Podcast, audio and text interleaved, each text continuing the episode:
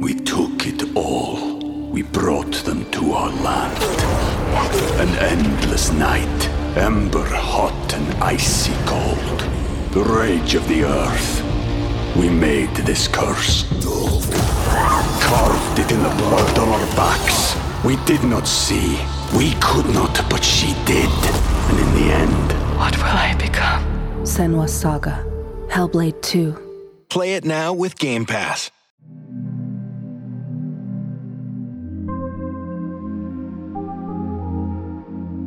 Welcome to this week's episode of Safe Room, a horror video game podcast and proud member of Bloody Disgusting's Bloody FM podcast network. I'm your host, Jay Krieger. And I'm the other one, Neil Bolt. As one of our most highly anticipated games of the year, Alan Wake 2's release date grows ever closer, we decided to take a look back at another of Remedy's horror centric games, that being 2019's Control. Following Jesse Faden, a mysterious woman in search of her missing brother arrives at the equally mysterious oldest house, the headquarters of the Federal Bureau of Control, a government organization that studies and contains supernatural phenomena. Jesse quickly becomes imbued with psychic powers that she must use to defeat the supernatural forces known as the Hiss that have overtaken the oldest house, endangering the confines of our reality. In joining Neil and I this week to talk the surreal, supernatural, and Remedy's connected horror universe is returning friend of the show, Aaron Bame, and first time guest, Matt Griselda. Welcome to you both. Hello. Hello, thanks for having us. Absolutely. Yeah, I'm really excited to dive in with all of you this week, not only about the base game of Control, but also those DLCs and sort of how Remedy has connected um, Control to, as we mentioned in the intro, uh, Alan Wake, and how that's going to be now this sort of connected universe and the parallels between them and whatnot. Um, but Matt, for you, since you're joining us for the first time, um, I would love to know sort of just your opinion on Remedy's approach to kind of designing their horror centric games. Yeah, of course. Uh, thanks for having me. And um, I've been a big fan of the way Remedy's made their games and kind of had a uh, following the narrator inner monologue of their main character and then going on in kind of a King inspired, Twin Peaks inspired, or SCP inspired uh, vision of whichever game you're talking about. If you're talking about Alan Wake or to a lesser extent Quantum Break, that's not really horror though, and then Control, which turned out to be um, my favorite one because it kept you just you wanted to know more about everything, but also even though it didn't give you that, you just you needed to know what the next altered item was, what the next weird thing was, and why everything was going on. And mainly, you wanted to watch more of the Threshold Kids. yeah, you know, I really felt similarly in the sense that this week, in getting to replay control and refamiliarizing myself with sort of, I suppose, Remedy's approach to making a game that is whether or not they knew that they were going to be connecting it even more to Alan Wake, but just how they were going to kind of craft a similar story to Alan Wake in the sense that, you know, you're focusing on the supernatural event, but it's more about sort of the world in general and how the world is reflected against that sort of SCP style, X Files style uh, storytelling and whatnot. And picking up on a lot more of the nuances, I think, of just the extent to which they craft the world to tell these very you know small stories that sometimes it's just a single page of a document you find or something like that and it's not the main focus of control but control really i think is a game that tells so many small stories in such a smart fashion that they're not all one tone. And that was something that again like i really enjoyed in getting to revisit this and exploring a few more of the nooks and crannies of uh, the oldest house and just getting a better sense of sort of i suppose Remedy's tone and how that can be sort of shifting and manipulating throughout the game. Because you know you have some of those case files that are very straightforward and very sinister and supernatural and then you have just as many that are a little more of dark humor coming through and whatnot. And you know it, it it's almost like just a moment of sort of um, levity if you will and whatnot. But uh, aaron for you you know going from alan wake to then control um, how do you find that control sort of evolves or refines that uh, you know design methodology that they kind of had with Alan Wake. The one thing, like, there are two things that you can always count on from a Remedy game, which are like an absolute commitment to an aesthetic, like a singular aesthetic. Like even going back to like Max Payne, it's just like this is noir as noir can be. You know what I mean? They just take that style and they crank it up to eleven, and they may, but they still have their own like personal stamp on it. And then you have something like. um Alan Wake that's just you know this mishmash of Stephen King and and David Lynch that that again they just kind of still put their own personal spin on it but like everything in the game is defined by that these like aesthetic choices. And then Control you have that exact same thing. You get this like sort of um, and th- this might be their most like complex and, and, and interesting thing that pulls from more sources but like it it feels like it's very you know all of a piece together. Um, and then as far as like gameplay wise goes um, their games are also extremely defined by like having an absolutely tight combat loop that you will complete that you will like repeat over and over again. Like you know for you know i know that one of the criticisms a lot of people have of this game is like the combat can get repetitive and i can totally understand that but like for me i was always into the the, the combat because that loop is just so tight um in this game. Same as well with Max Payne of like, you know, Max Payne, it's like you have, you know, you're switching between weapons, you're shoot diving, and and it's this great combination of of gameplay and and like almost like the the like kinesthetics of the gameplay, like, you know, all the all the looks, the sights, the sounds, the feels, like everything combines into like making the game feel good to play um, and and that combat loop they have um, feels I think the best in control because you have kind of the most options um, available, and the options you do have available are like really sick. like that's kind of what defines the game. You know? Just like the same thing with Max Payne, it's like it's cool because it, it's fun because like it's really sick to dive in slow motion. Like it's really cool to like pop off a couple shots and then like pick up a desk and hurl it at somebody flying.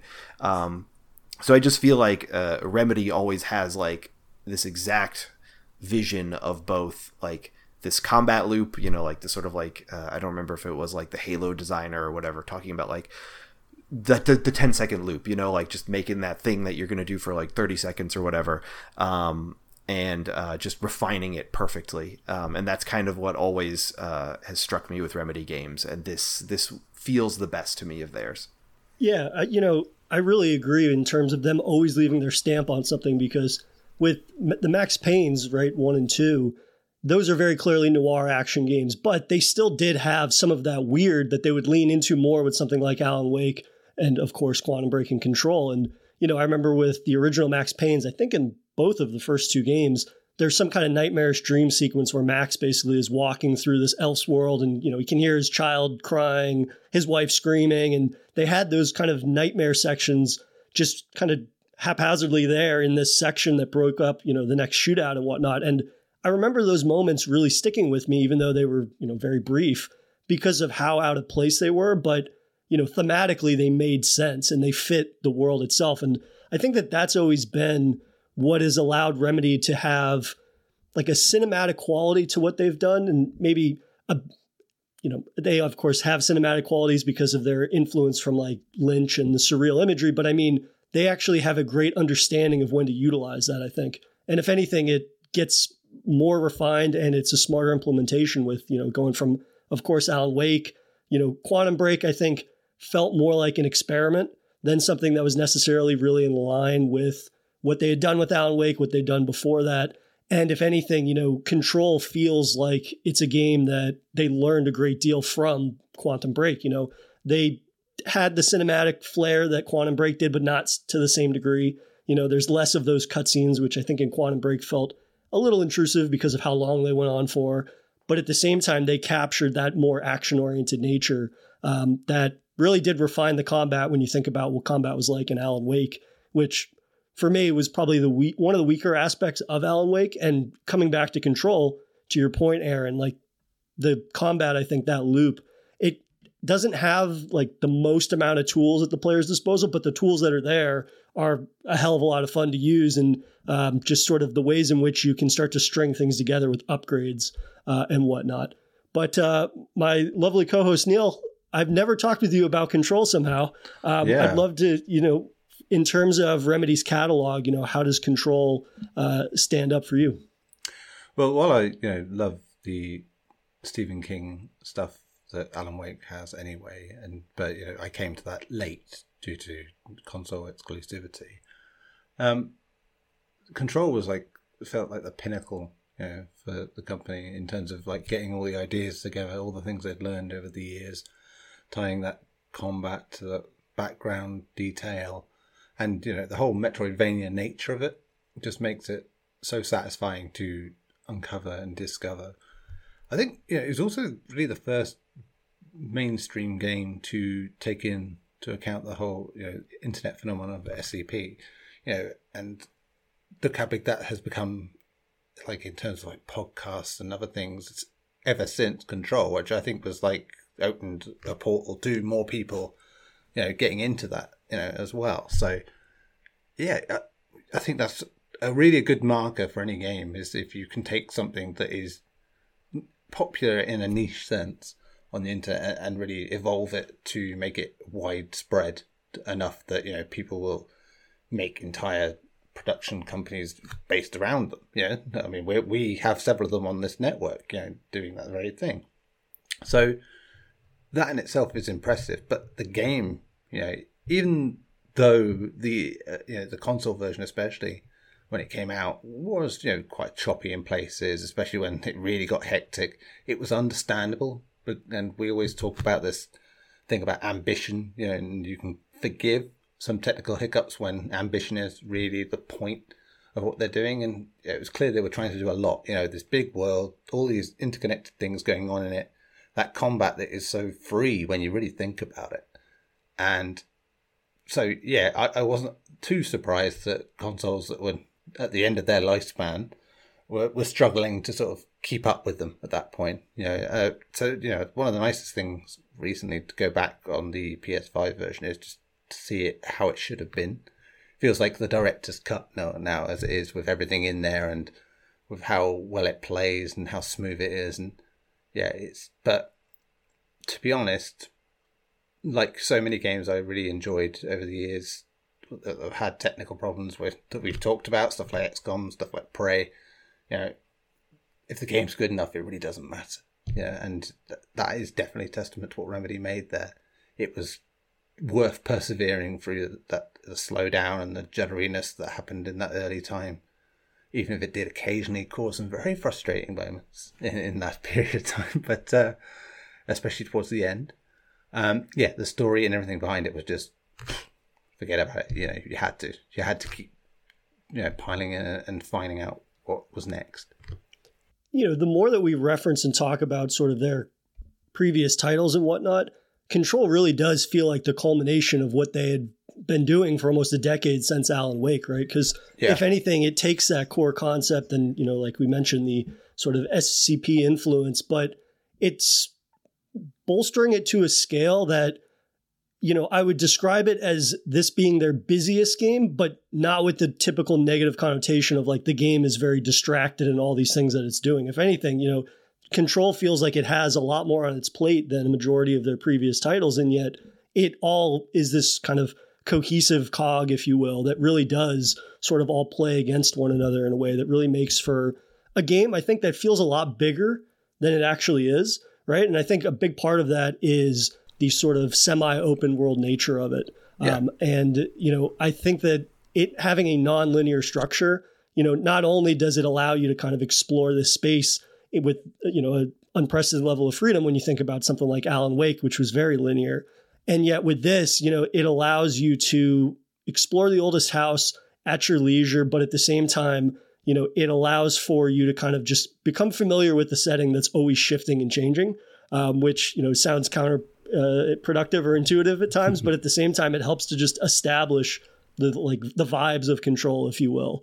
Um, and I think for me, like what I really appreciated was that this is a game that is basically like a dark superhero game, if you will, which is an oversimplification. But um, as a you know, when you compare it to some other you know open world or semi-open world superhero games, like something like Prototype or inFAMOUS, those are games that kind of nail the power aspect of you know empowering the player to be this super you know all being uh, you know supernatural entity basically an x-men but those worlds were not interesting or engaging to the degree that control is. And with control, um, you know, I found myself doing what I very rarely do, which is just, you know, scouring every nook and cranny for every file, for every TV I could find, which when you think about Remedy's approach to these kinds of games, that's kind of just continuing what they've done since, you know, Max Payne, right? When you would Yeah. come across those, Mm-hmm. uh, those sort of Fox Twilight Zone uh, segments that you could find scattered throughout uh, levels. It, and I think one of the things I complimented the game on back in the day was they, you are almost compelled to read these little case files and all these things in a way that I really hadn't felt with many games before. You know, like that. A game that really makes you read its documents when considering how many of them now saturate, you know, their games with such things. And you know, to actually just want to sit there and spend time looking through these little stories that connect. And I think that again is another reason why it builds so brilliantly on that whole SCP thing because you know they know that that was all text based and that was where people were fascinated by it like that. So it kind of worked in that medium, but still, I think it's just the quality of the writing and the variety of different things you can find. You know, like the videos and like yeah, as we said, it, it, there there are so many different ways of getting to the point across of how fucked up and weird and odd this space is and how you know doing that typical that shining thing of like nothing makes sense about this building and they're very quick and clear to point this out and and it gives them an out straight away because like none of this has to make sense. None of it has to be structured however you know it's like we can do whatever the fuck we want now with this building structure because we've already given ourselves that from the start. And yeah it is just a great vehicle for giving themselves the room to do all this. It would be so easy for them too to get carried away with the the idea of like you have that rule of like ah, it doesn't really matter because things are constantly changing. They're constantly cropping up. But if anything again you know i felt that every single one of those case files that you come across and read tonally it makes sense even if it is like i'd mentioned earlier one of the more uh, like dark humor centric ones as opposed to something that's solely sinister. Um, aaron for you like what do you think about the quality of writing and control uh, you know almost a decade uh, past uh, Alan Wake. Yeah, I think uh, like everything you're saying about the notes is like one of my favorite parts of this game. It's so compelling. I'm, I'm a person who takes a lot of screenshots when I'm when I'm playing games, um, especially when they put the photo mode in, which I think was a later addition to the game. I don't think it was on Yeah. launch, but um, I feel like when I go back and look at the photos I took during control they're like 50% just screenshots of the of the files like like I, I would i would like Yeah. purchase if they just released this all these in like a book i would have grabbed that immediately because they're so much fun they're just such little um they're the perfect like little short stories like um that that just that give you just like a vibe almost than than like an actual like everything that like you know than an actual beginning middle and end. Um and and their tone is so perfect. The the the dedication to redacting everything just feels um so evocative and makes it all the more interesting to like literally force you to fill in gaps or you know with whatever's in your head. Um and yeah i just love those. Um and i love a lot of the little um little short stories in the in the missions that are told and all that sort of stuff. A lot of side missions have some really great content in there.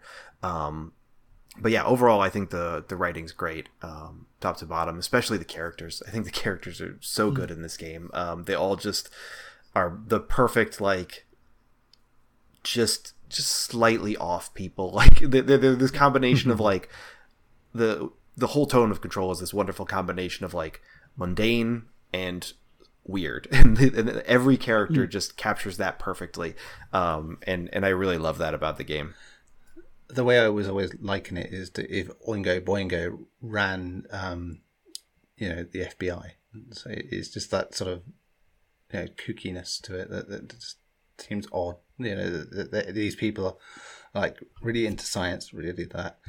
Maybe even a little bit like Half Life or Black Mesa, you know, like that. If a bunch of comedians were running Black Mesa and that happen to be obviously very smart scientists at the same time, just the eagerness you get from the you know certain reports and things and like the fascination with the results of these experiments that they find out and just the the black humor of like some of the situations you come into like uh, that guy who's basically stuck looking at an AWE because he can't take his eyes off it you know that is just one of the earliest sort of examples of like I want to know where that rabbit hole leads you know like that and again great strength of the game gets you into those side stories by introducing them to you in a way where you don't have to go after them, but they give you a little tease of what you're going into without having to interact and you know press X to talk to this person sort of thing. So yeah, I, I quite like that aspect too. Is that the one where the guy's staring at the refrigerator? It is. Yeah.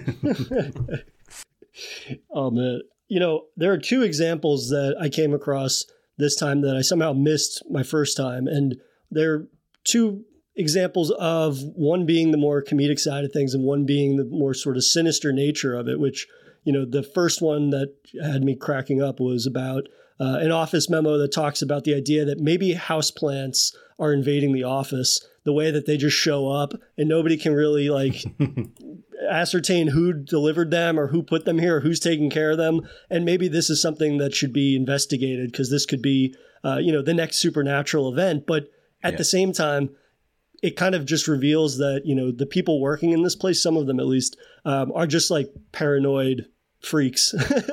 You know what i mean? It's not a great way to put it but it's like it's the idea that you know people are so inundated with these ph- uh, phenomenons but also a number of false flags. I think there's even a document where someone is lamenting the fact that they've you know the last five supernatural events in big air quotes they've had to investigate have just been you know appliances that weren't working like a washing machine or something like that. But then in the same breath you know i went next door to the room next to the one i found that document and i've read a whole thing about like there was some supernatural polar bear that slaughtered an entire village and the government just explains it away by saying like oh it's a byproduct of global warming which is one of those things that was just like oh shit that actually sounds kind of believable Yeah.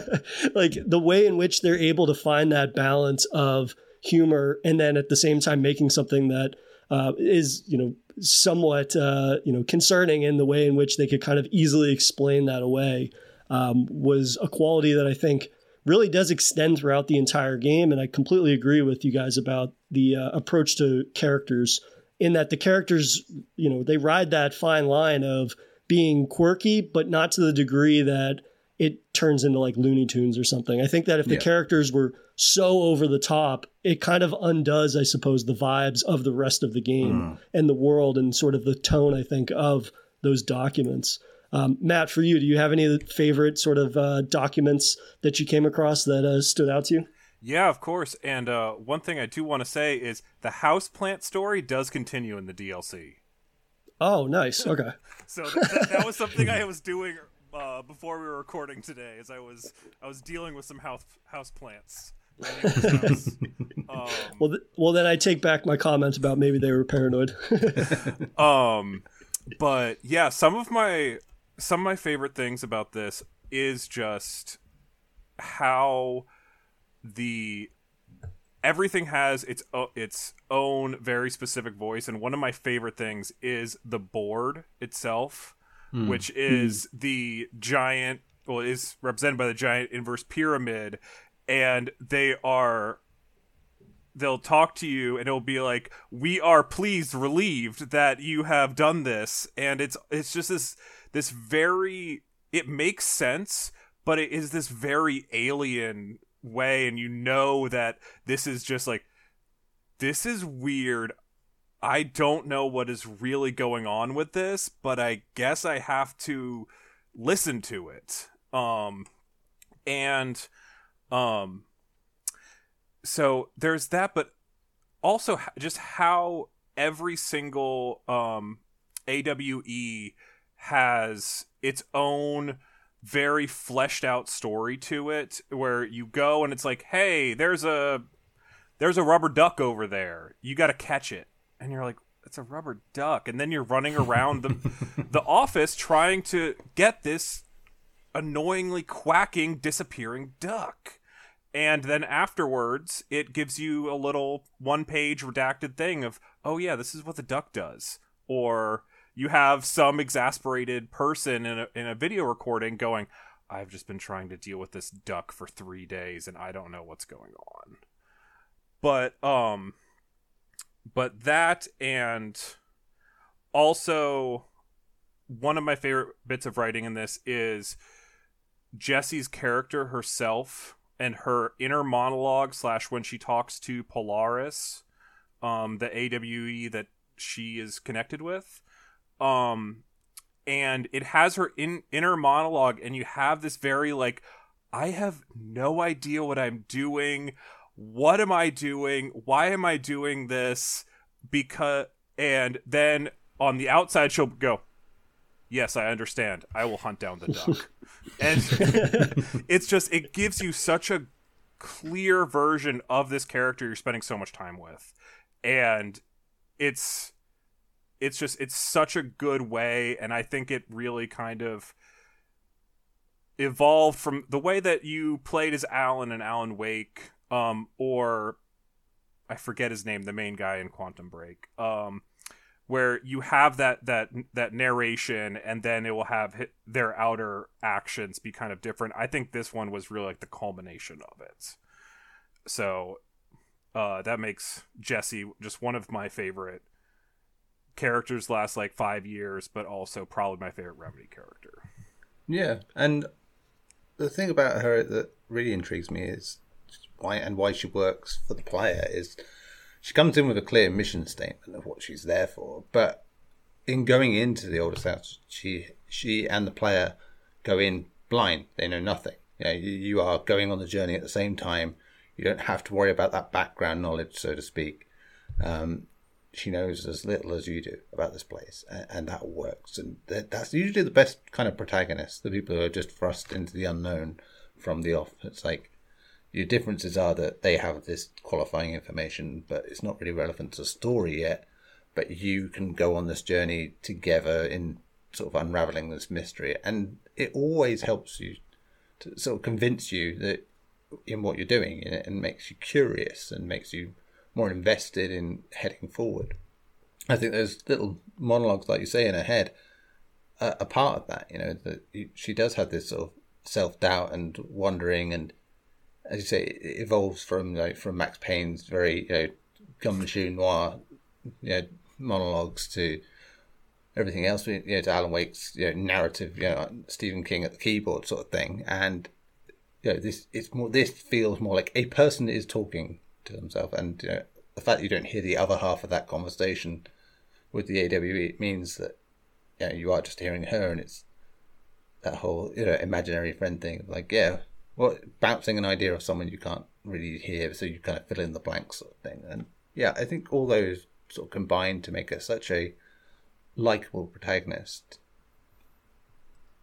I think it's a protagonist too that even when we don't understand all of the inner workings of her relationship with like Polaris or, you know, more specifically the oldest house, how that operates, and to Matt's point about the board and how you know you you understand about half of what they're saying half mm. the time um, you know on the first playthrough and yet it's a game that really revels in that surreal vagueness but i feel that it doesn't lose the thread at least for me that maybe some other games that have attempted to you know channel twin peaks and some other of lynch's um, works in that regard because this game is just so visually stimulating the entire time that you're exploring, um, you know, the oldest house and whatnot. Whether it is going to the astral plane or whether it's just like looking at the layout of these different sections of the oldest house and the fact that you know it has this really, um, really appealing to me 60s brutalist architecture that I yeah. absolutely love. And the fact that they play around with that, with the walls shifting and all these things. At one point, you know, you actually see the inverted pyramid,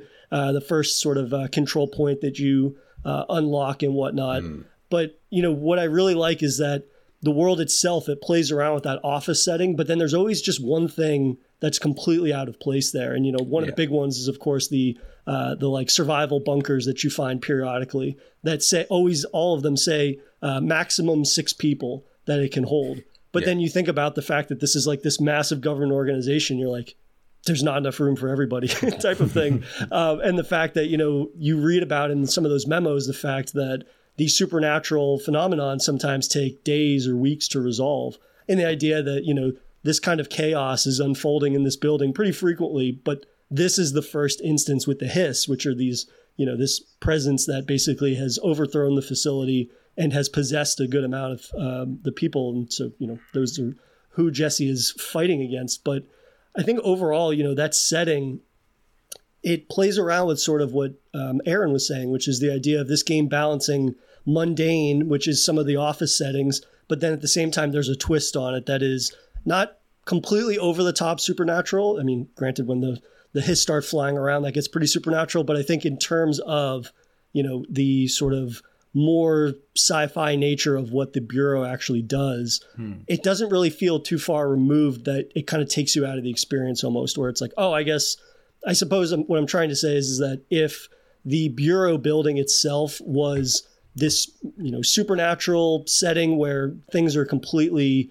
sort of out of whack all the time then when you go to like the astral plane that's not nearly as memorable because if mm-hmm. you know the whole game has these crazy situations and environments that don't really you know uh, they don't fit within the confines of our understanding of the reality of this game then they kind of lose their i suppose emphasis of uh, being unique yeah, and any of those juxtapositions are are just so good. Like just the the the absolutely simple image that this game relies on of like these like cold gray concrete hallways with these like people like floating like you know in like mm. a sometimes glowing red or whatever is just like such a perfect like image. And then you know running into little areas where you have it's just a normal hallway it's like a normal room and then there's like piles of clocks spilling down a stairway or something like that. And then i love the clock um, room.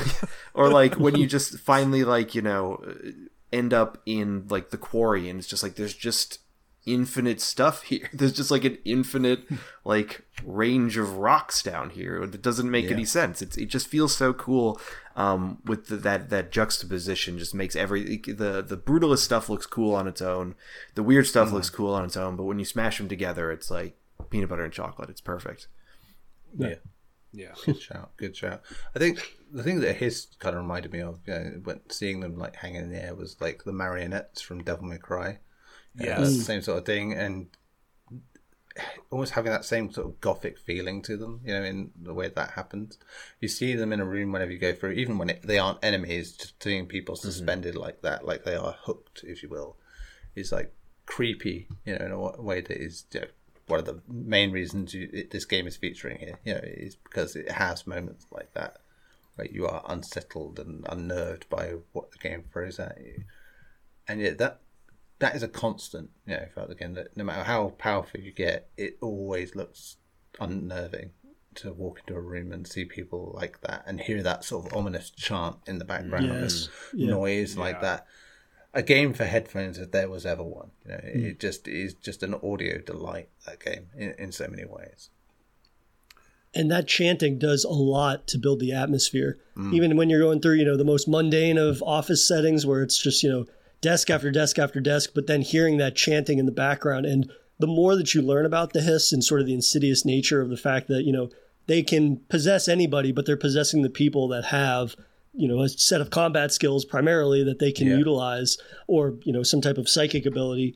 Um, and the fact that they're letting everybody else that's not really helpful, they're still sort of helping the hiss and whatnot to, you know, whether it's further indoctrinating people or just, you know, creeping the fuck out of the people that haven't been possessed yet that have the HRAs on, which stop them from being possessed. And you know that adds a lot of great just atmosphere, I think. But um, we are going to take a quick break, and when we come back, I want to dive a little bit more into Control's production values, art style, and also that combat that we are so fond of. We took it all. We brought them to our land. An endless night Ember hot and icy cold. The rage of the earth. We made this curse. Carved it in the blood on our backs. We did not see. We could not, but she did. And in the end... What will I become? Senua's Saga. Hellblade 2. Play it now with Game Pass. If you're an athlete, you know the greatest motivator of all is the fear of letting your teammates down. After all, a team is only as good as its weakest link. So you owe it to those wearing the same jersey as you to be your best every time you step on the field. That's why there's no vape in team. When you vape, you can expose your lungs to toxic chemicals that can damage your lungs. If you're a step behind, the team's a step behind. Brought to you by The Real Cost and the FDA.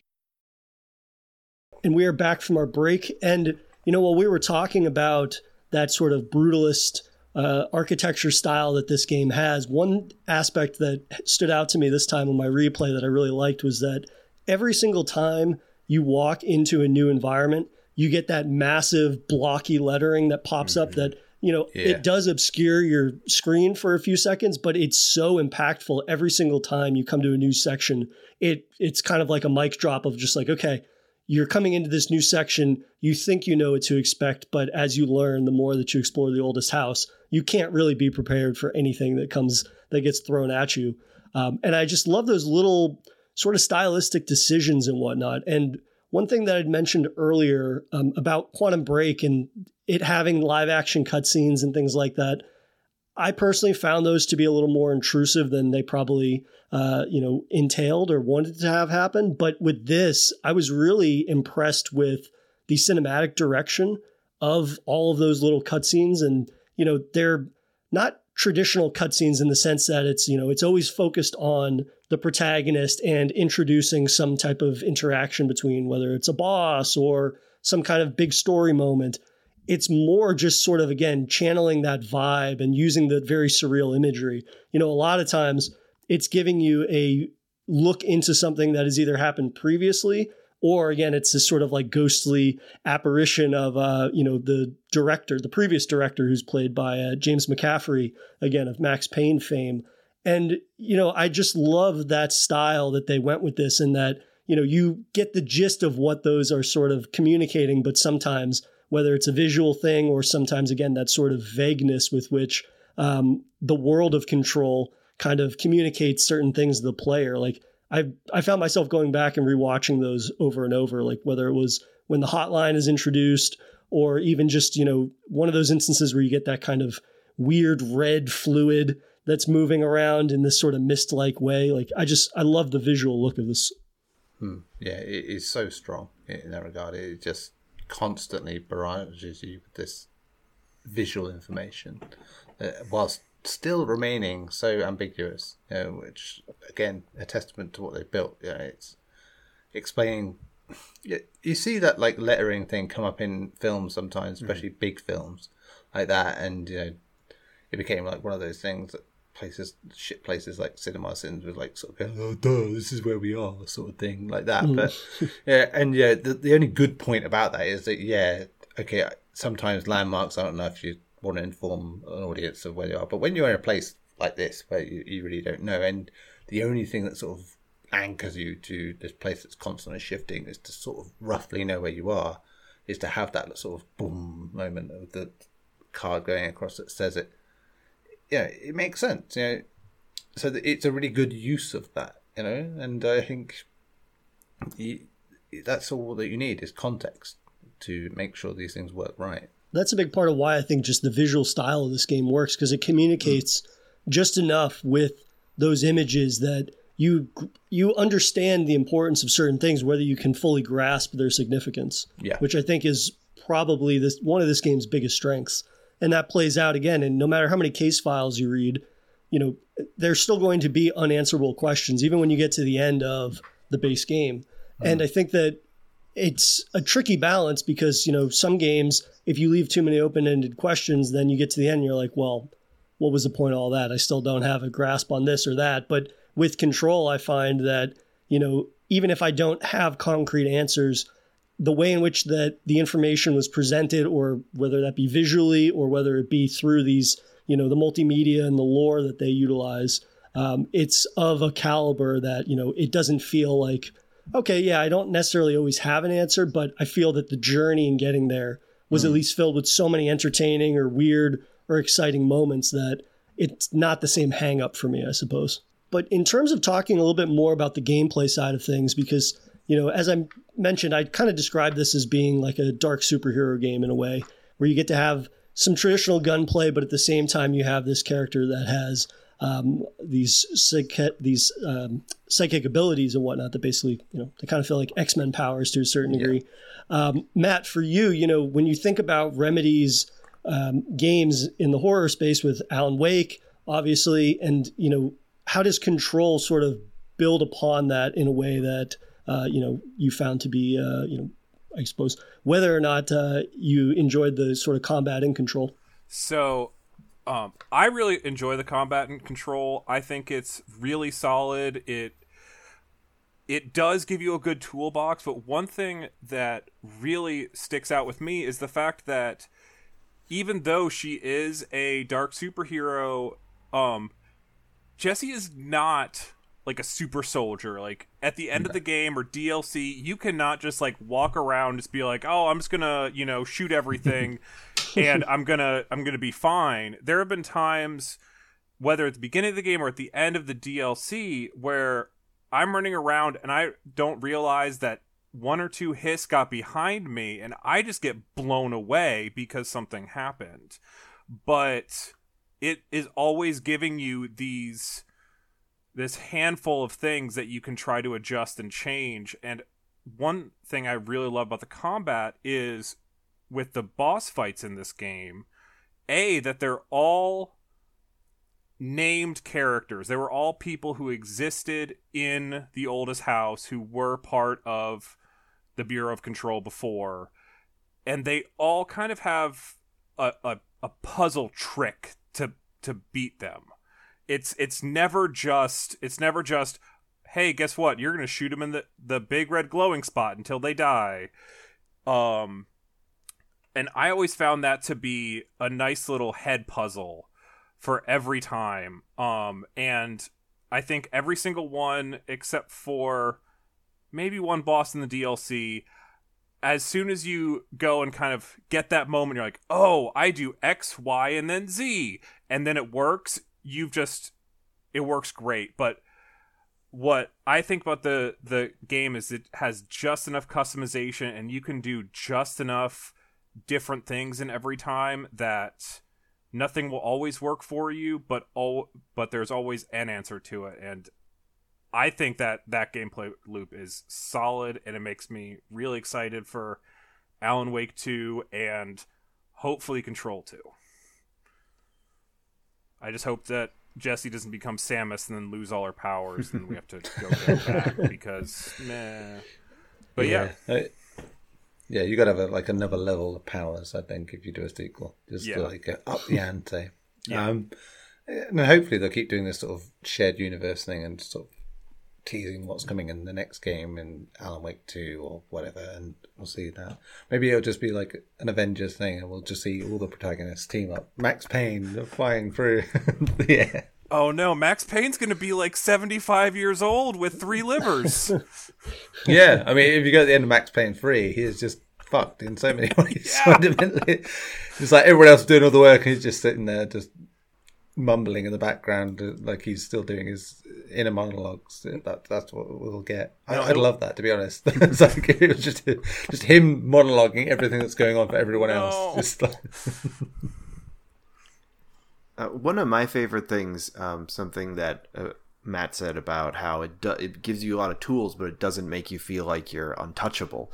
Um, is I love the way uh, that healing works in the game. Like I love that you, uh, I, it's it's that same idea that made um, like Doom 2016 or Bloodborne um, work really well in the sense that like you got to keep moving and the only way you're going to heal up is if you get into the fray and i think that is a very important thing to like um to emphasize this isn't a this isn't a game about hiding behind waist high cover or something like that. This is a game that you're supposed to be constantly moving and constantly uh on the aggression or um you know figuring out when it's good to fall back or when you have to like you know you kill a bunch of dudes over there and then you have to loop back around and go collect all the health pickups they drop.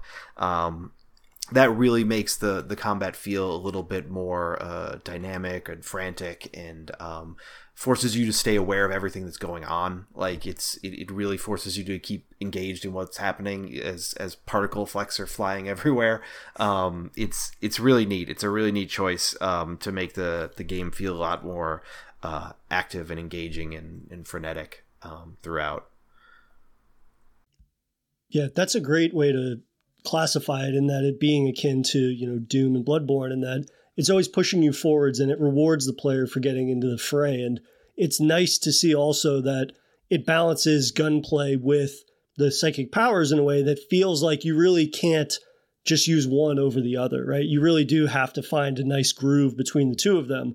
And, you know, that makes for a combat system that's complemented by, you know, I'm not going to say it's the most original type of enemies in terms of like their functionality, but I think there is a good swath of enemies with varying abilities that it at least keeps combat interesting for me from, you know, the beginning all the way to the end. And I think a big part of that is the AI. And, you know, it was something that some some people have criticized and some people have been a fan of, but for me I always found that the AI was just aggressive enough that they would pursue me even when I was retreating, which ultimately would give me opportunities, like we said, to jump back into the fray to get some health, or at the same time to make me, you know, find a new escape route, but then to circle around so I, then I can, you know, pick up all of these little uh, health chunks that have dropped while I was in combat and whatnot. And as far as, you know, making you feel like a superhero, even though, you know, you are still very susceptible to damage and death is uh, something that could come at any moment in this game you know, they really did nail empowering the player to feel like this badass psychic in the sense that like, you know, hurling concrete slabs and objects never got dull for me in the, you know, the 20 or so hours that I was playing this game. And if anything, it might be my favorite uh, superheroes power game from that standpoint because of the fact that, you know, the fluidity with which you can kind of be hovering and then picking up items and hurling them and then once your you know psychic meter goes down then you have to pick off guys with one of your guns. But at the same time you know upgrading those various abilities and kind of interlaying sort of some type of strategy between them all um, all those abilities i think is just it's so intuitive. And there's enough of a variety there that like we said the toolbox itself i think is um, one that gives you multiple options for how you want to go about combat and formulating your own strategies and whatnot, whether you want to, you know, be possessing uh, different hiss to fight by your side, whether you want to overly rely on the shield and sort of hover around while they clean up the stragglers and whatnot. Um, it's just a really well thought out combat system that feels refined uh, in a manner that is consistently uh, rewarding in combat and the type of thing that is also uh, complemented by this being semi open world. The fact that you can just roam around the oldest house and that enemies will repopulate in, in areas. Like that was something that um, I really spent a lot of time doing and trying to find all the side missions because, you know, it would be one thing if the world was more linear and it wasn't repopulating and then I'm just running around an office building looking for, you know, the one case file I missed or something. Um, so it's nice to kind of be continually challenged by combat. Um, and, you know, in some instances, once you're maybe five or 10 hours into the game and you revisit like that executive section from the beginning, all of a sudden there's a whole new crop of hiss that weren't there before that you have to then, you know, uh, sort of amend your combat tactics to. Yeah. And um, I think two things really add to the combat, which is just the audio visual language mm-hmm. that it has.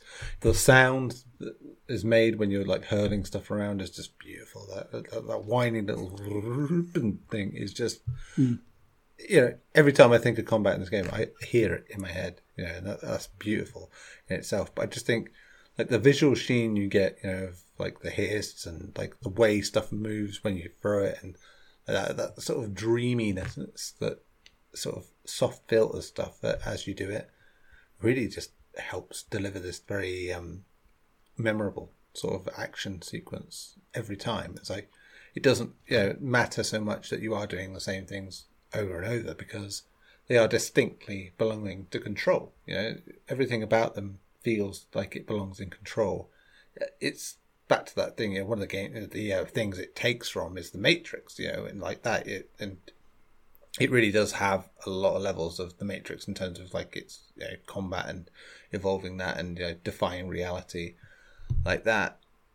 And you know, you can remember the Matrix's idea of what combat is uh, as being its own thing in a lot of ways, and control is like yeah learned from that and, and really has its own visual style and audio style at the same time. And I go back to the Matrix and I can hear those sort of chop block noises and things like that, which you know aren't like unique to that. You know, they they are they feature on a lot of Hong Kong cinema, specifically within the way it's presented. You know, I hear the Don Davis music, I hear the chop block noises, certain move styles, and that floaty wire fu stuff that as it all becomes its own thing. And yeah, that that's the best thing that uh, Control does in terms of like combat. It's, it just everything about it feels like it belongs to that game, not every other game that's you know a third person Metroidvania style game. I never have had more fun just fucking up an empty office. than this game. It's Just like every once in a while, I just see like a row of empty desks and be like, "Oh yeah, time to go to town and like pick them up and chuck them at each other, and watch the papers fly everywhere." Um, I was I was playing the game earlier, and I was just going through that part where there's the model of the little town of Ordinary, and it was just yeah. completely empty, and I was just like chucking stuff at it and shooting holes in it. And my wife walked in and she's like, "Are you doing anything? Is there like a goal right now?" I'm like, "Yeah, dude, I'm just fucking up this town. It's really fun." He's like, should your workplace be worried? It's like, I mean, I my favorite parts are going through any of the construction zones because that's mm. that's more that's more what my workplace is, and just being able to pick yeah. up a welder or a forklift mm. and just kind of like toss it at the wall. Be like, yeah, this was this was very cathartic. Okay, good good job, Matt. You know, we can go back to work now.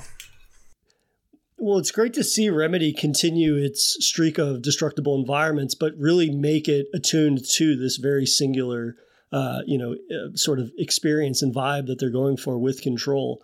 Um, and I think that you know, the again, the ability for them to take a concept which is you know superpowers and to still make it feel very sort of singular to it being Control's own sort of vibe I mean, with the shield, instead of it just being the kind of generic energy shield, it's pieces of concrete from the environment that come up, pop up around you and whatnot. And, you know, that's one of the coolest, probably the coolest shield animation I've seen in a game. And just little tweaks and touches like that, I think, really do lend itself to allowing, as we've said, you know, Remedy to leave this unique stamp on, at this point, seemingly every game they've released.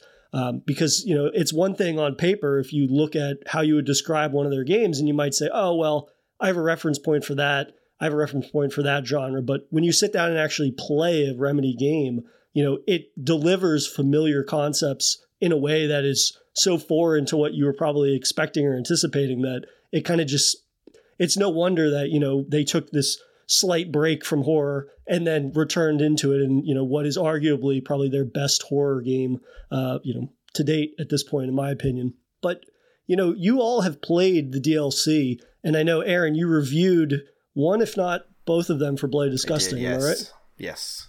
So I suppose we should probably talk about the DLC AWE because that's the one that I believe has the biggest implications for Remedy's uh, now, you know, expanded universe, if you will, between their games. So, in terms of AWE, Aaron, what does that sort of, um, how does that expand on the Alan Wake sort of connection there? It's, I didn't get a chance to revisit the DLC recently, but if I remember correctly, it basically just brings in Dr. Hartman from the Alan Wake game.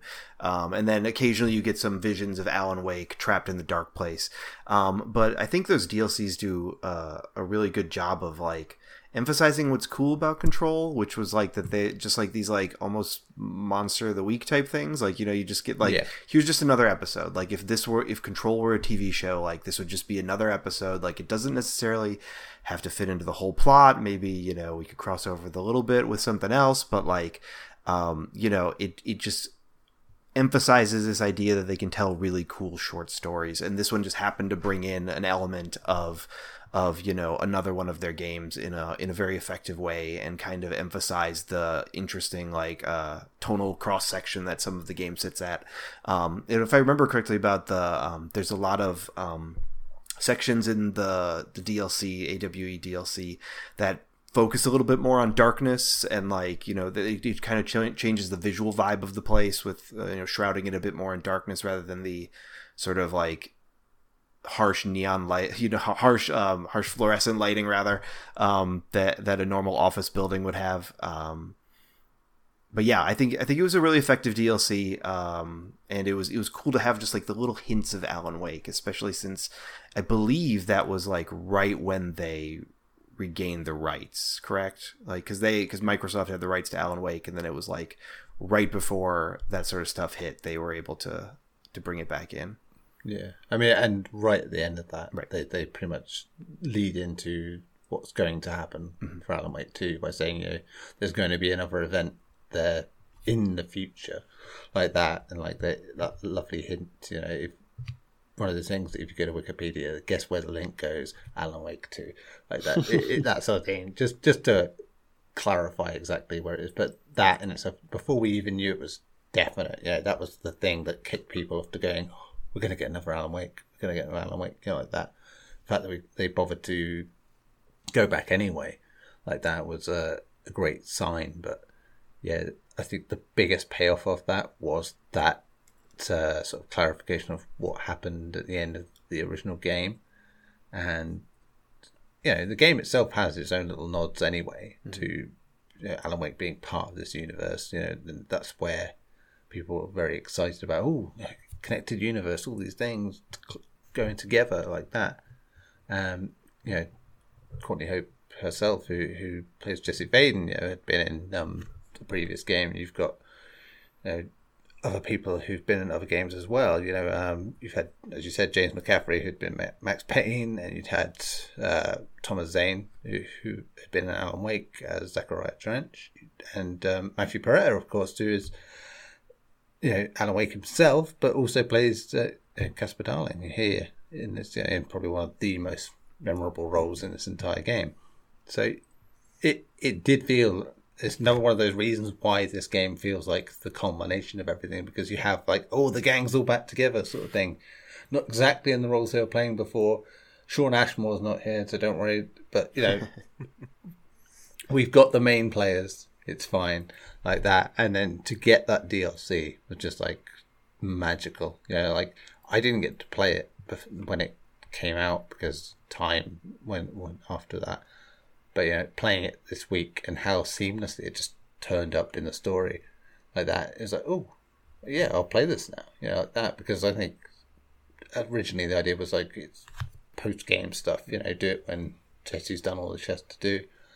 But now you can investigate it much earlier than that, and yeah, it was a delight. And I, am glad I came to it this time after playing Alan Wake, you know, as opposed to back then where it was like, you know, before I got round to it because that would have been some of it would have been lost on me, and I probably wouldn't have been as excited for what came from it. You know, it's one of those things where these days, just given how expanded universes and connecting properties together is so messy in mm. a lot of ways, and how when I hear that, typically I'm kind of like rolling my eyes and just like, okay, great. Now, you know, it's cool to think about two IPs coming together, but at the same time, it's kind of like, is that always going to be the most seamless? uh, you know application of those things and yet it sounds like in this it is very seamless and if anything you know i'd learned about this connection uh, previously even though i haven't played the dlc yet but it made me go back and appreciate alan wake even a little bit more in viewing it with that context of being this awe event that then ties in very naturally i think just to the world that control has sort of uh, created or given us more of a sort of illumination on that world um, but Matt, for you, like, how do you feel about that sort of connected universe of those uh, of Alan Wake and Control?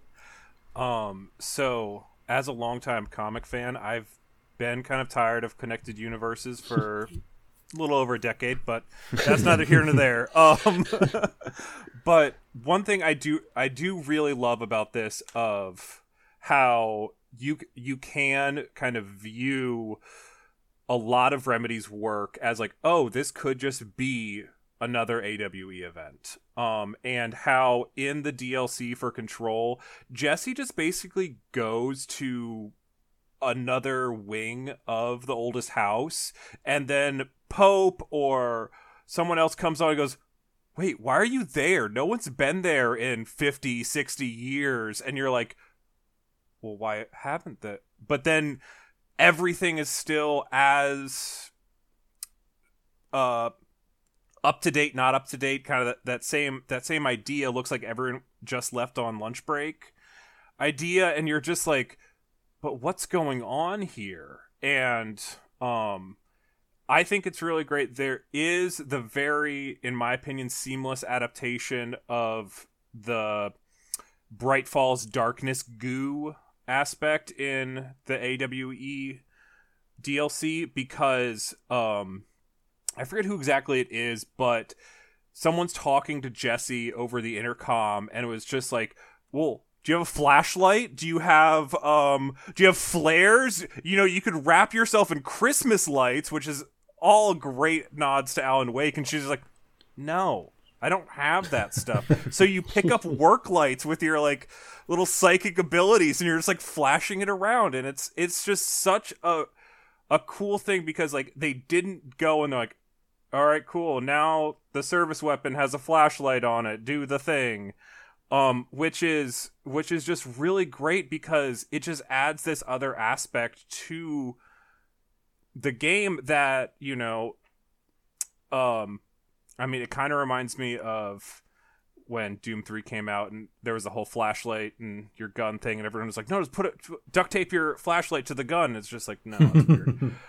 But this it just really feels like another part because the darkness isn't usually well the goo isn't in combat but there are dark darkness sections in combat.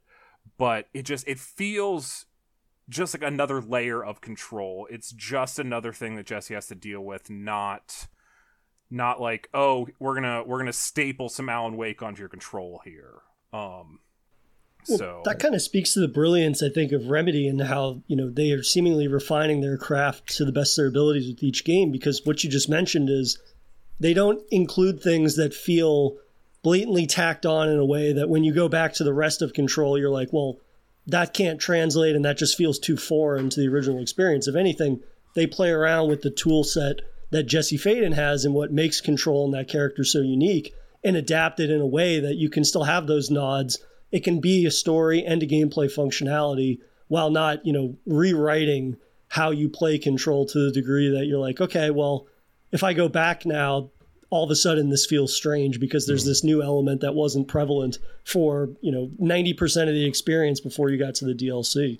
Um, yeah. But I do need to ask you, Matt, to tell us about um, that plant side mission that you mentioned because that's one of my favorite uh, little notes that you find in the game, and to hear that that's a focal point or a side story of the DLC uh, is fantastic news to my ears. So, um, it goes, it happens in the AWE um, DLC. You get a um, you get a side mission. You get a couple side missions from um, from Ahti, the uh, the the janitor who might be an AWE himself. I don't really know, but I, th- um, I, think that's basically the idea. He's, yeah, he's, so he's posing as a janitor. Yeah, um, but he goes and one of them is uh, illuminate the plants.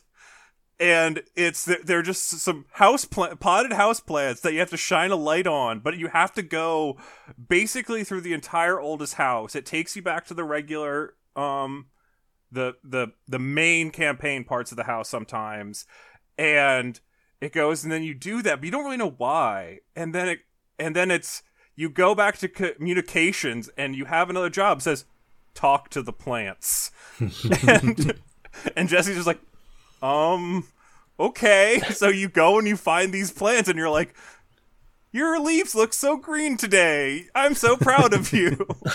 and it goes and it's it's just like it, this happens. And then um it, that's like that's just what it is. And it's just like and at the end she's she's like I need to find out.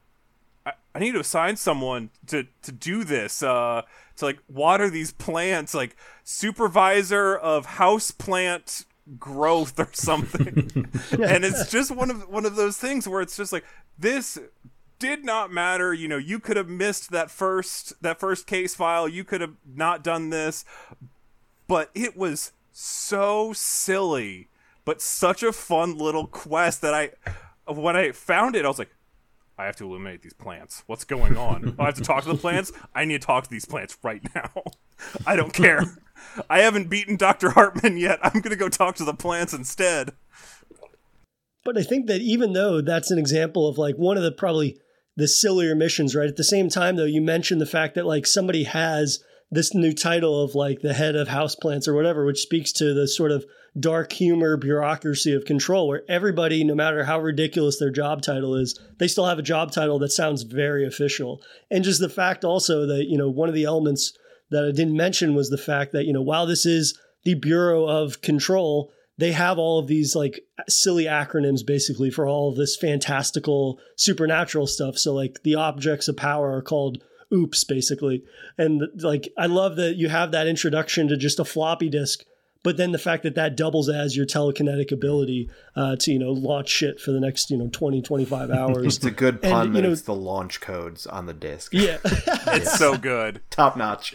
There's there is so much great writing in this game that it really is the type of thing that when you go back and play it again it all just it hits not only harder but i feel like you pick up on some of the more clever writing just because of the fact that you're so inundated with it that at times you could actually miss some of those things. And it just it ends up being a game that feels so rich. And even if you're somebody that maybe is not super invested in tracking down every little bit of lore like I, i'm honestly somebody that does not do that with a lot of games. This is the game though that i do that with because mm. of the fact that every single piece of a document that I come across or uh, a sound bite or a file, it's just like if I don't pick it up, if I don't deviate from my path, I know I'm missing out on something that's more than worthwhile, which is not always the case, I think, with a lot of the like lore flavor text that you find around um, some games. And partially that's probably because they went with the semi-open world rather than just this, you know, sprawling open world where it's like,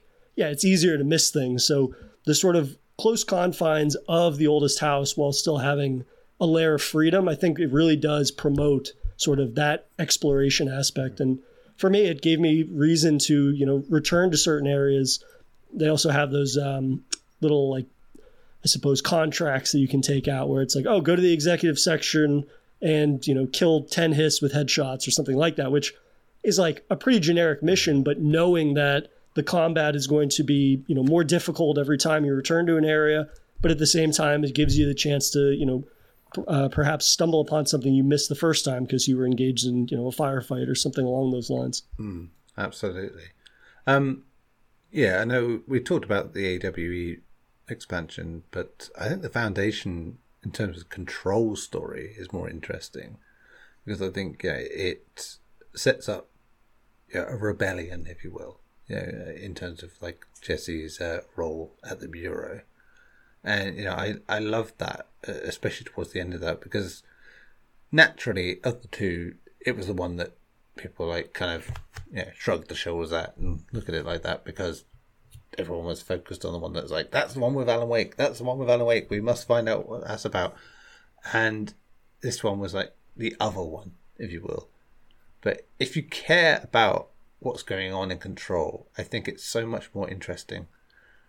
And something about it that comes towards the end of this, especially, is that sort of revelation of why this um, story has occurred. Just felt like a special addition. You know, in the same way that we were talking earlier about these being like side stories, monster of the week, things like that. You know, X Files extra episodes. This is one of those where it's monster of the week, but it also has that extra nod yeah. at the end to, to, that furthers the overall story. So, um, I suppose Matt, I say you, you have you you've played Foundation. I yes, assume. I have. You have, and so that sort of revelation of just at the end with the you know uh, in terms of the board, uh, how impactful was that for you? So, I actually um, one thing off of you of saying that people were a lot more interested in the AWE uh, DLC. I enjoyed the Foundation more, to be honest, because I was very interested in more of what is going on with the board and Former, who is this other entity that might have been the board, might not have been.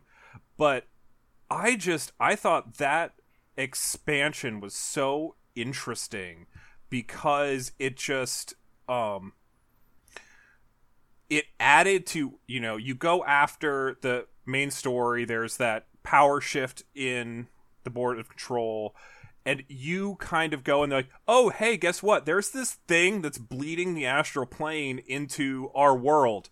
Can you check on it? Also by the way marshall's gone. And you you just go in and you're like i just dealt with all of this stuff. I thought i was gonna you know figure out what was going on anymore. No, no. Now now you're to figure this out. And it was just a very interesting story because it kind of brought in how the bureau was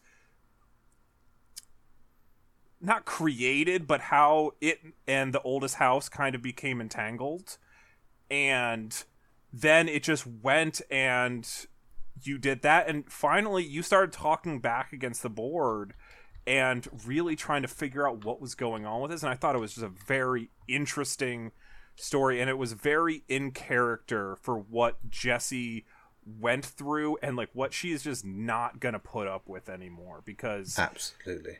Yeah. Yeah. Yeah absolutely. It really does. I think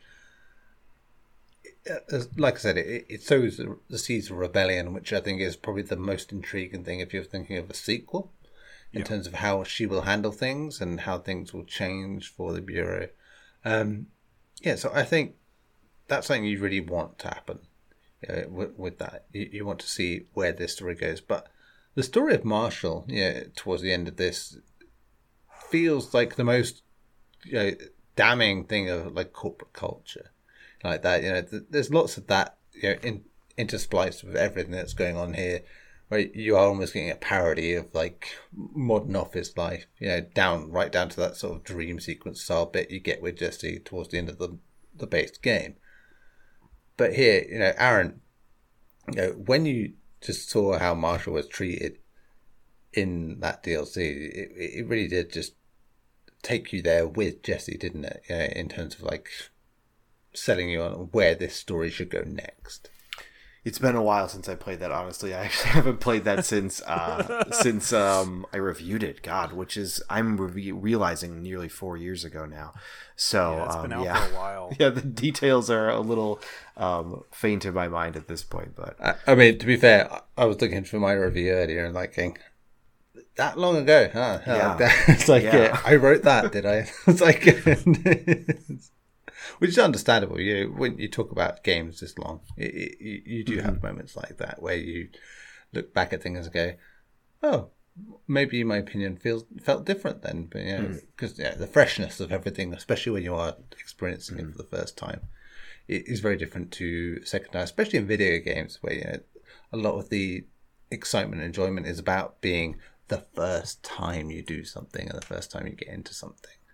But yeah, I, I think so. I suppose I could sidestep that question for you and ask a second question, which is like the fact that you sort of go below, you know, the place, uh, below the oldest house and see all this stuff that, you know, I think something Matt mentioned, you know, like that sort of more industrial sort of feeling to certain parts of that place.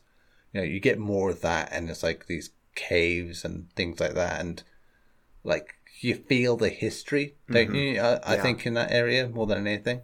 Um, one of my favorite parts about uh, that one is it really like shows the malleability of this game of this of this setting is just like anything can be in this game and it's like Yeah. you have you have all these like you know you've spent so much time going through this like very mun- mundane corporate office building and then you're just in these like weird rock formations and caves and all sorts of stuff and it still feels like of a whole um you know as one part and i love that uh, about how this universe can just make anything that shows up feel completely in line with with the rest of it. Um it's it shows a really strong commitment to their writing and their tone and everything they've established going forward so far so.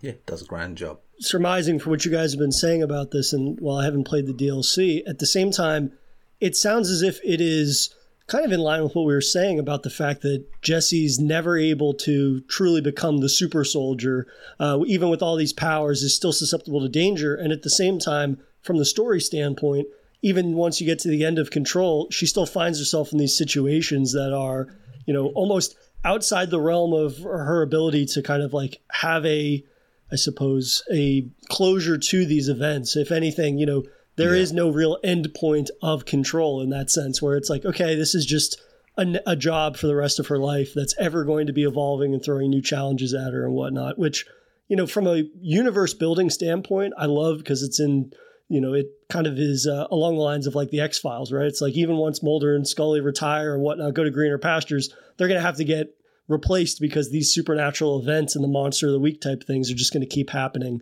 uh, over and over, whether or not they're involved. And, you know, when you think about the future of not only Control, but then Alan Wake and the sort of merging of those universes, it makes me even more excited, honestly. You know, granted, we're uh, about a month away from Alan Wake 2's release, but like it just, I get more and more excited at the thought of the possibilities that could come along with combining those universes and the fact that even you, though you have these two characters, kind of like what Matt was saying, those universes feel so in tandem with one another, regardless of whether there's implications for Jesse because of one of these AWEs or, you know, Alan Wake with one of these AWE events.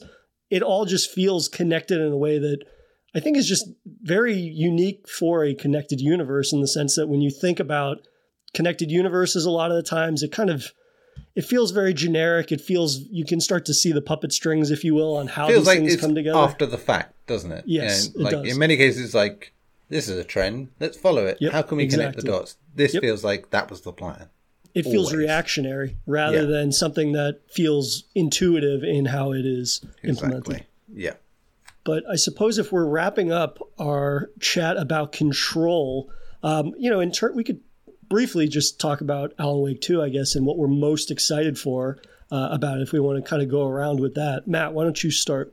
Yeah, so um I'm excited a for well I mean once it comes to Steam cuz I don't really use Epic Games, but uh one thing is I just really like the idea of Alan going and fighting his alter ego and how that is going to really kind of bring this forward because I think that everything is going to be more.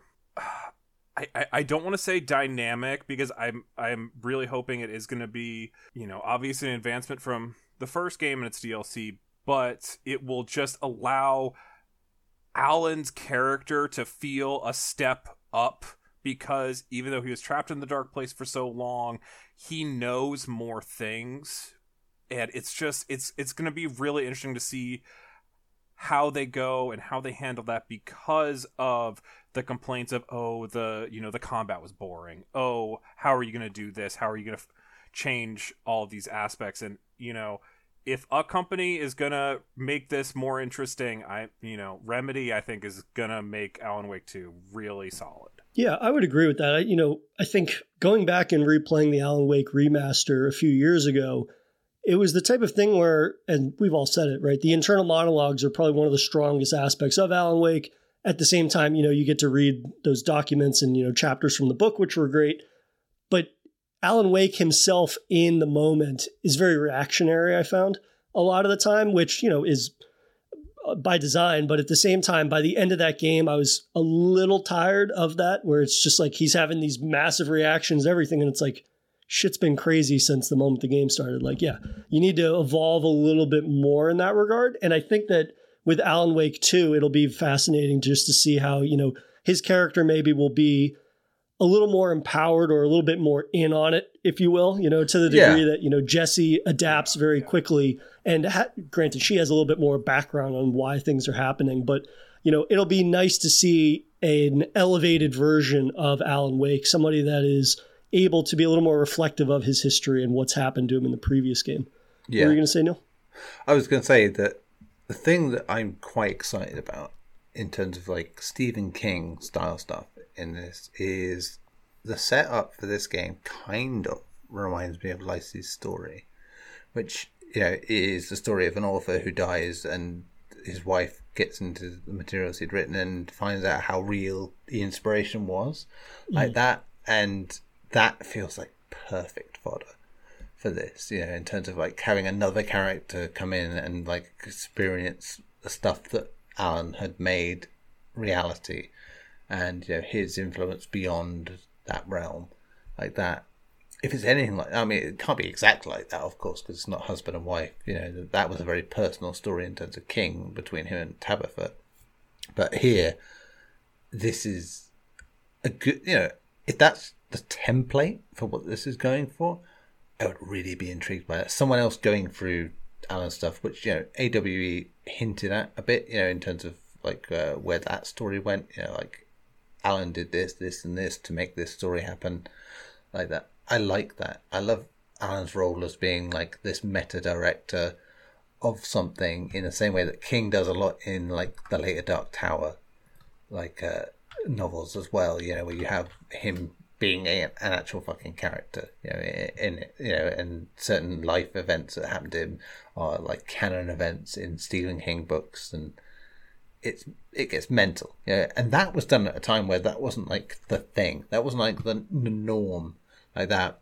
I think we discussed this a bit when we were talking about like Bioshock games, and we said about Infinite and how like I said one of the things that Infinite kind of hooked me in at the time was just because I'd read like the Dark Tower stuff and like so much what Infinite was doing was like that, you know, this interdimensional pop culture thing that just drew everything it could into it, it, it, it as, a, as a, an entity. And while I don't think Alan Wake 2 will be quite that level, I think it will take on an aspect of that because we've already kind of seen it within this universe, you know. It, you will probably get stuff that draws from Max Payne. You will probably get stuff from Quantum Break, and you absolutely get stuff from Control like that. It's going to be that. It is because the connection is already made. We know this, and I am most excited for that. You know, with this, uh, and that, and you know, this renewed sense of horror in it that is different to what Alan Wake once was. Mm.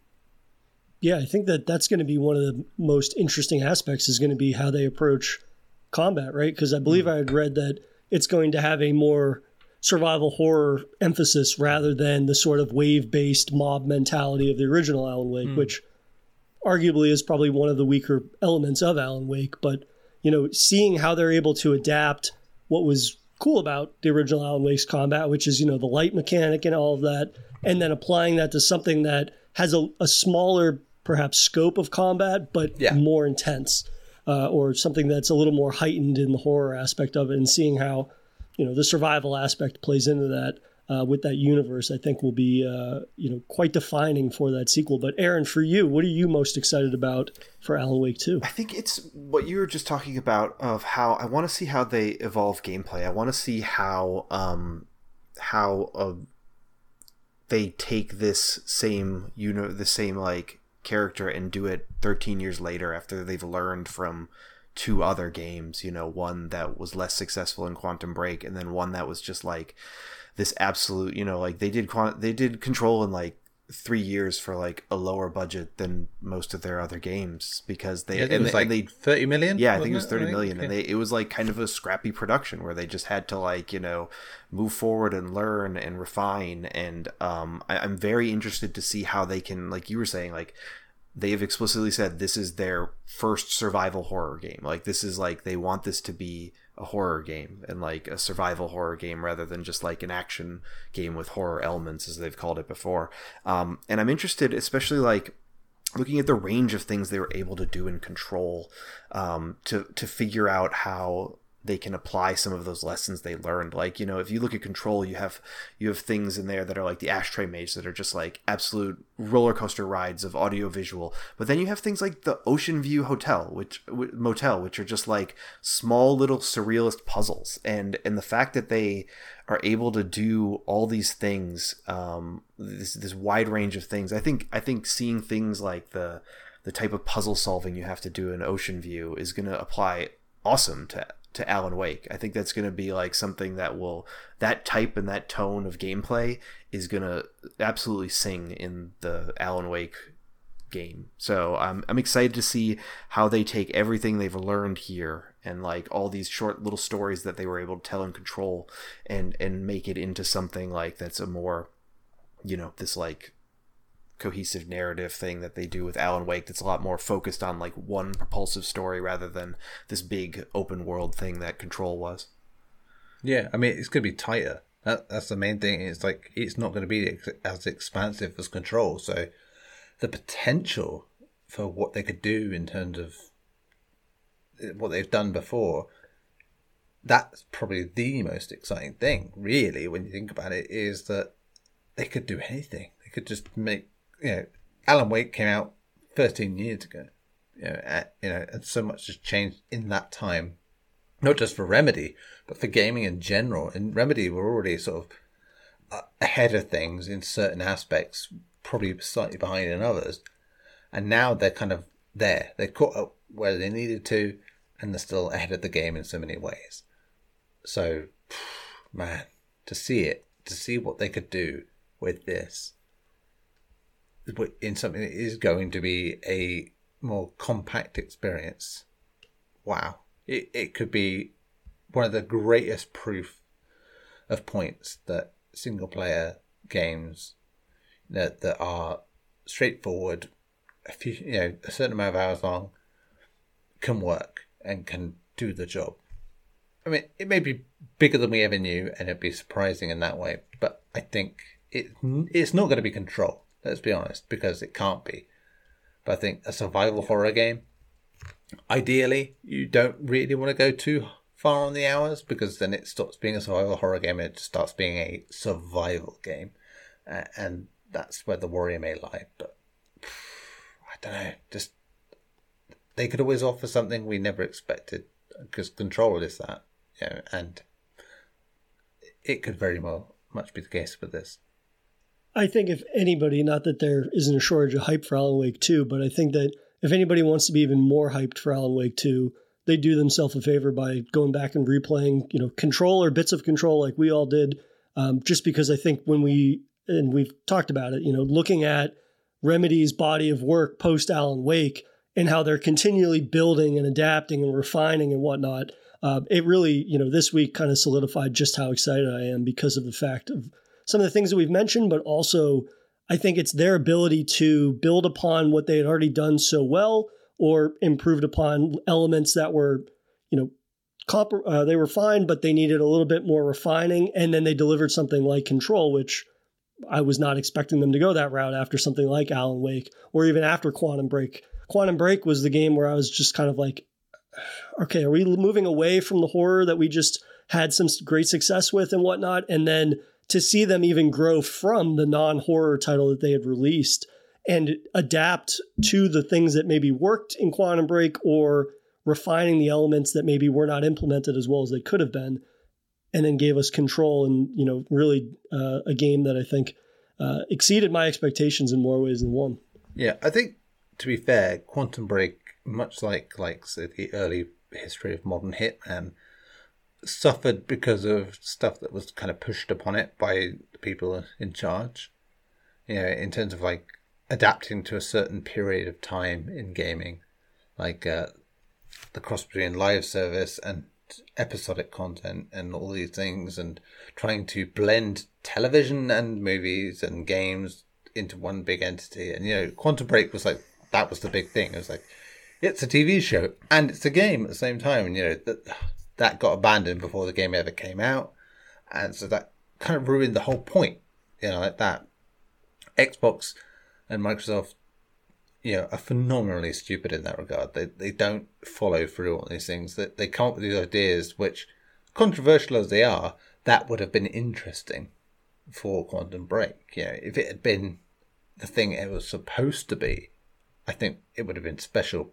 At the same time, I think we were a bit too early to get there. You know, if you pitched Quantum Break now, fucking phenomenal idea. You know, people would be like putting the big money down and going, yeah, do it, do it, do it. Make the game, TV episodes, whatever, like that.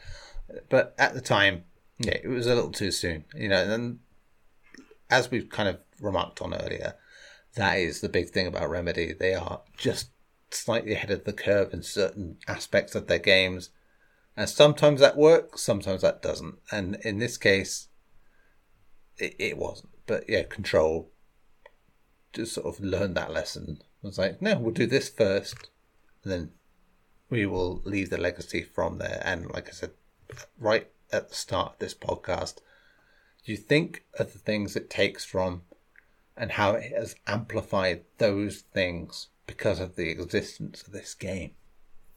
Yeah, it shows. Yeah. I think that's the perfect balance you want. You can homage, you can be inspired by things, but if it's things that people are already interested in, like in the general public, what's the point? Because, yeah, everyone knows that, and you're going to be judged by that metric. Here it was like something that could does needs more attention, needs more of a public view, like the SCP stuff and it gave it like that. I think it is undeniable that Control had that kind of influence on that sector, yeah, because something that was in existence since 2007, and, but was never at the level it is now, you know, in terms of how popular it is. Control played its part, you know, and I think that was one of the smartest decisions that uh, Remedy made. Well, in typical Remedy fashion, it'll be interesting to see what they take from Control mm. and then mm-hmm. adapt and meld that into Alan Wake 2, I think, and you know, just continue their streak of pushing their own ideas forwards and evolving on them in ways that, you know, as we've said now, it's going to be Alan Wake 2 is going to be less action oriented and more survival horror, which I think we can all agree. Um, maybe initially you're thinking, well, how do they do that? But again, when we've talked about Remedy's track record and what they've been able to do, it's not the type of skepticism or apprehension perhaps that you might have from another studio that kind of has stuck with one type of game design and kind of continued it on. Whereas as we've mentioned remedy is continually evolving and whatnot. But yeah. uh, matt and aaron we were so happy to have you guys here to chat about control and remedy and uh, our hype for alan wake 2 and whatnot. And i'm, I'm sure we will uh, be having conversations in the future about alan wake 2 once that's out. So thank you both for your time. No problem. For having me. Thank you for listening to another episode of safe room if you enjoy the show, please rate us on iTunes and follow us on Twitter at SafeRoomPod for show updates. You can follow our Twitter account for Horror Bytes also at HorrorBytes underscore SR. You can join our Discord channel, Safe Room Podcast, to chat with us and other horror fans about the genre we all love. And last but not least, you can email us at saferoompod at gmail.com if you'd like to share your thoughts on a game we're going to cover. Thanks again for listening, and we'll see you guys next Monday.